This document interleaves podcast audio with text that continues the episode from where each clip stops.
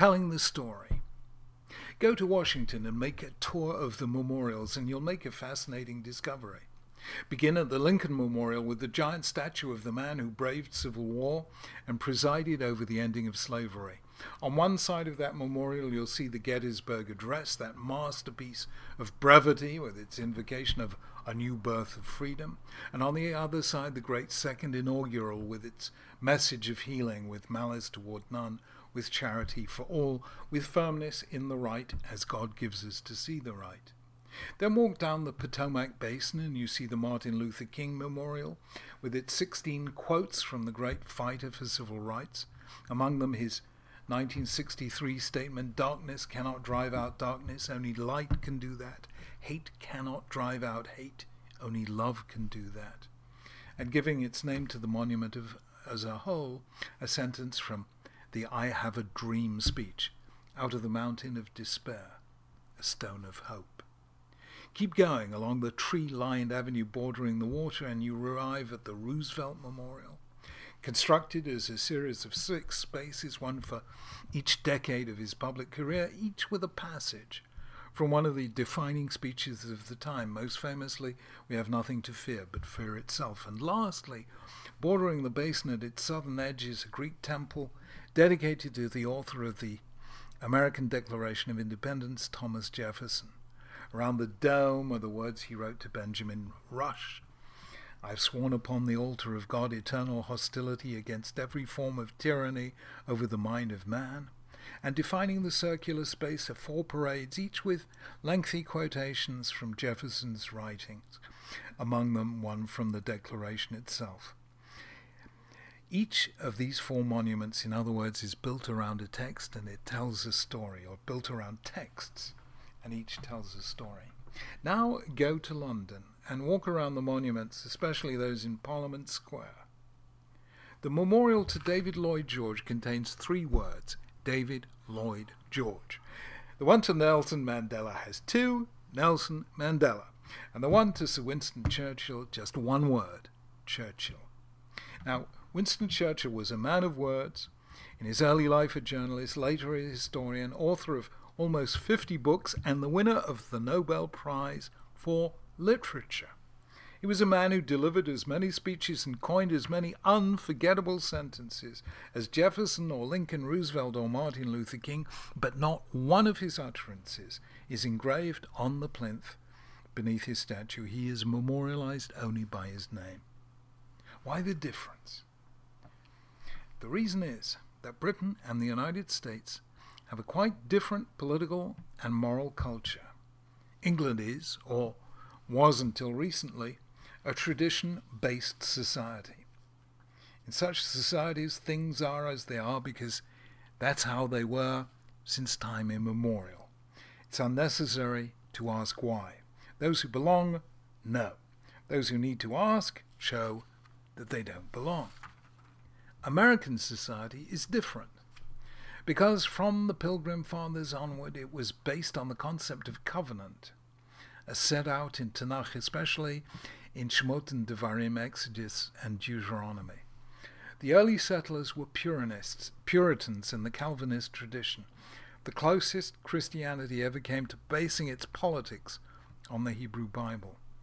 Covenantal societies are not based on tradition. The Puritans, like the Israelites 3,000 years earlier, were revolutionaries, attempting to create a new type of society, one unlike Egypt, or in the case of America, one unlike England. Michael Walzer called his book on the politics of the 17th century Puritans The Revolution of the Saints. They were trying to overthrow the tradition that gave absolute power to kings and that maintained established hierarchies of class.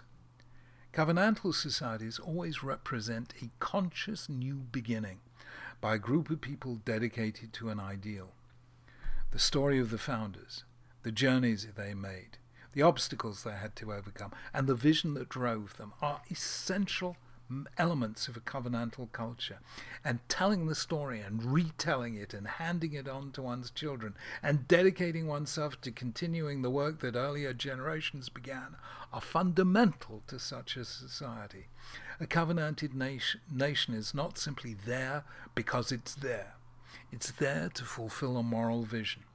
That's what led G.K. Chesterton to call the United States a nation with the soul of a church, the only nation in the world founded on a creed. I'm afraid Chesterton's anti Semitism prevented him from crediting the true source of America's political philosophy, namely the Hebrew Bible. But be that as it may, the history of storytelling as an essential part of moral and political education begins in this week's parasha. It's quite extraordinary how on the brink of the Exodus, Moses three times turns to the future and the duty of parents to educate their children about the story that was shortly to unfold. When your children ask you in the future, What is this service to you? you shall answer, It's a Pesach to the Lord. On the on that day you shall tell your child, it's because of this that God acted for me when I left Egypt. When your child later says, What is this? you shall answer him with a show of power. God brought us out of Egypt, the place of slavery. This is extraordinary. The Israelites hadn't yet emerged into the dazzling light of freedom. They were still slaves, they were still in Egypt. Yet already Moses is directing their minds to the far horizon of the future in giving them the responsibility of passing on their story to succeeding generations. It's as if Moses was saying, forget where you came from and why, and eventually you'll lose your identity, your continuity, and your raison d'etre. You will come to think of yourself as the mere member of a nation among nations, one ethnicity among many, forget the story of freedom, and you will eventually lose freedom itself. Rarely indeed have philosophers written about the importance of storytelling for the moral life. Yet that is how we become the people we are. The great exception among modern philosophers has been Alasdair MacIntyre, who wrote in his classic book, After Virtue, I can only answer the question, What am I to do? if I can answer the prior question of what story or stories do I find myself a part? Deprive children of stories, he says, and you leave them anxious stutterers in their actions as in their words.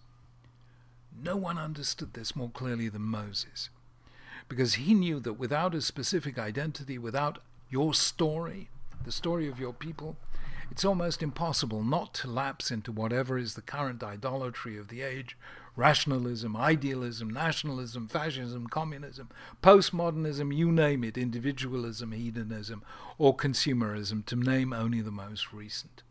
The alternative, a society based on tradition alone, where you just do what everyone else has always done, crumbles as soon as respect for tradition dies, which it always does at some stage or other. Identity, which is always particular, is based on story. The narrative that links me to the past, guides me in the present, and places on me responsibility for the future. And no story, at least in the West, was more influential than that of the Exodus. The memory that the supreme power intervened in history to liberate the supremely powerless. Together with the covenant that followed, whereby the Israelites bound themselves to God in a promise to create a society that would be the opposite of Egypt, where people were respected as the image of God, where one day in seven all hierarchies of power were suspended, and where dignity and justice were accessible to all. We never quite reached that ideal state, but we never ceased to travel toward it and believe it was there at journey's end. The BBC's political correspondent Andrew Marr once wrote the Jews have always had stories for the rest of us. Elie Wiesel once said, God created man because God loves stories. What other cultures have done through systems, Jews have done through stories. And in Judaism, the stories aren't engraved in stone on memorials.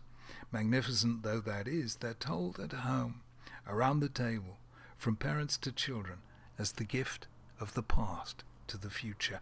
That's how storytelling in Judaism was devolved, democratized, and domesticated.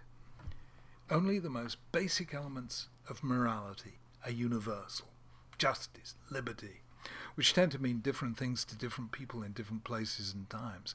But if we want our children and our society to be moral, we need a collective story that tells us where we came from and what our task is in the world.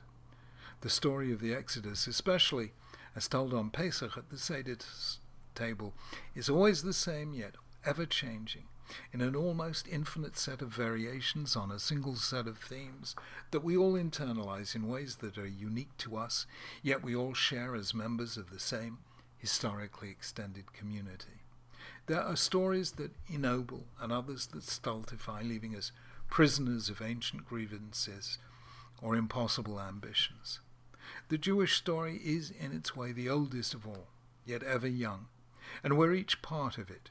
It tells us who we are and who our ancestors hoped we would be. Storytelling is the great vehicle of moral education. It was the Torah's insight that a story, that a people who told their children the story of freedom and its responsibilities would stay free for as long as humankind lives and breathes and hopes.